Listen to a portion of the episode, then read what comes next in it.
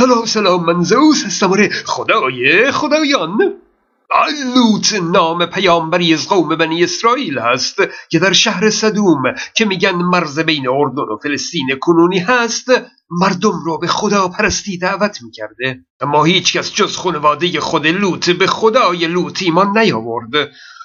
ظاهرا خدا در جذب انسانها چندان موفق نبوده. اینکه برای یک شهر کوچک یک پیامبر بفرسته و او حتی یک نفر از یک خانواده دیگر رو هم نتونه خدا پرست کنه خب یعنی شکست تلاش خدا دیگه.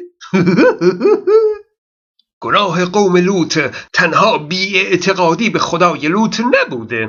طبق گفته تورات جرم اصلی قوم لوط این بوده که اونها میهمان نواز نبودند به فقیران کمک نمی کردند و اینکه هم جنسگرا هم بودند.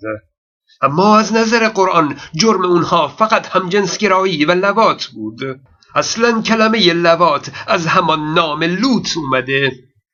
خلاص اینجا دیگه خدا عصبانی میشه و تصمیم می‌گیره که مردم شهر صدوم و شهرهای اطراف اون رو با عذاب آسمانی از بین ببره. اصولا قدیما خدا برای از بین بردن آدما خیلی آماده بوده. مثل اینکه تفریحی به جز این کار نداشته. خدا دوتا فرشته رو میفرسته تا به خانواده لوط خبر بدن که خدا می‌خواد سنگ و آتش از آسمون بفرسته و اونها باید از شهر فرار کنند. فرشته ها میگن موقع فرار هرگز به پشت سرتون نگاه نکنید. خانواده لوط از شهر بیرون رفتند و بلای آسمانی بر شهر نازل شد. طبق گفته تورات زن لوط یه لحظه برگشت ببینه بر سر شهر چه بلایی داره میاد. و همونجا بلافاصله تبدیل به تلی از نمک شد. آو چه غمانگیز! احتمالا با اولین بارش باران نمک های زن لوط شسته شده رفته دیگه. اما قرآن چیز دیگه ای میگه.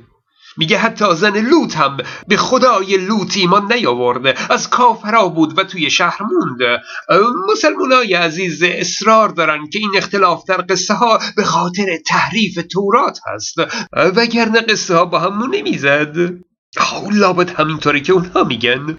امروز مسلمان ها مشتی سنگ نشون میدن. میگن اینها همون سنگ های آسمانی هستند که بر سر قوم لوط نازل شدن و مشتی استخوان رو نشون میدن و میگن اینها هم استخوان های همون قوم لوط هستند. دیگه کار ندارند که در شرایطی خاص در میان آهک و نمک و این حرفا ممکنه فسیل هایی باقی بمونه.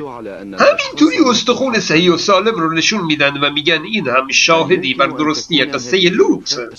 هارون یحیی نویسنده دو آتیشه اسلامی در کتابی با نام اقوام هلاک شده ضمن بیان داستان قوم لوط. میگه مردم شهر پمپی ایتالیا هم سرگذشتی مشابه قوم لوط داشتند. البته قرآن و تورات از سرگذشت شهر پنبی چیزی نمیگن. این مسلمونا هستند که از قرآن هم پارو فراتر می‌گذارند و داستانی هولناکتر از سرگذشت قوم لوط رو برای مردم شهر پنپی به تصویر می‌کشند. هارون یحیی در کتاب خودش گفته که مردم شهر پمپی هم به لوات عادت داشتند. او تصاویری رو نشون میده که در اینترنت هم پیدا میشه. از مجسمه های سفید از زن و مرد و کودک در حالت های مختلف. و میگه اینها مردم شهر پمپی هستند که به خاطر گناه لوات به فرمان خدا در یک لحظه به سنگ تبدیل شدند او می نویسد زوجهای بسیاری پیدا شدند که در حین عمل مقاربت تبدیل به سنگ شده بودند. از همه جالبتر آن است که این زوجها هر دو از یک جنس و یا زوجهایی از دختران و پسران کم سن و سال بودند. در سایت های اسلامی تصاویری از نقاشی های هنرمندان ایتالیایی رو هم نشون میدن که آدمهایی در اون نقاشی بدون لباس هستند. و میگن این هم سند این که مردم شهر پمپی اهل لوات بودند. خب ایتالیا مهد هنر بوده و اوج هنر نقاشی در ترسیم بدن لخت انسان هست. چه ربطی به لوات داره نمی‌دونم. اما داستان شهر پمپی چی بوده؟ در سال 79 میلادی در ایتالیا کوه آتش فشان وزووا در کنار شهر پمپی فعال میشه و شهر رو در خاکستر و دود و مواد آتش فشانی از بین می‌بره. بیچاره مردم پمپی فرصت فرار پیدا نمی کنند و از دود و خاکستر خفه میشن جوزپ فیورلی باستانشناس ایتالیانو در قرن 19 در تحقیقات خودش در میان خاکستر باقی مانده از آتش فشان آن دوران حفره هایی کشف می‌کنه که اندازه حجم بدن انسان بوده. در واقع حاصل وجود انسان هایی بوده که در زیر خاکسترهای آتش فشان جان دادند و از بین رفتند. او با تزریق گچ و ماده رزین به چند تا از این حفره ها به صورت قالبی اون حفره ها رو پر می‌کنه تا وضعیت مردم شهر پمپی در زمان آتش فشان رو مشاهده کنه. یعنی این مجسمه ها گچی هستند و نه سنگی. در قرن 19 ساخته شده اند و حکایت مردم قرن اول میلادی رو در شهر پمپی در زمان آتش فشان دارند. نه انسانهایی تبدیل به سنگ شده و نه عذاب آسمانی نازل شده و نه ربطی به عمل لوات دارند.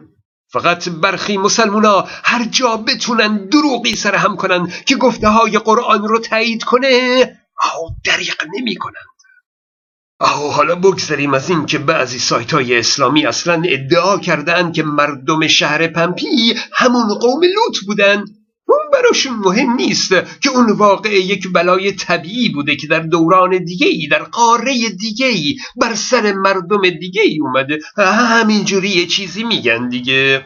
امروز بقعی در ربات کریم ایران برپا شده که میگن قبر لوط پیامبر هست. حالا چجوری قبرش از ایران سر در آورده؟ خودشون هم نمی‌دونند.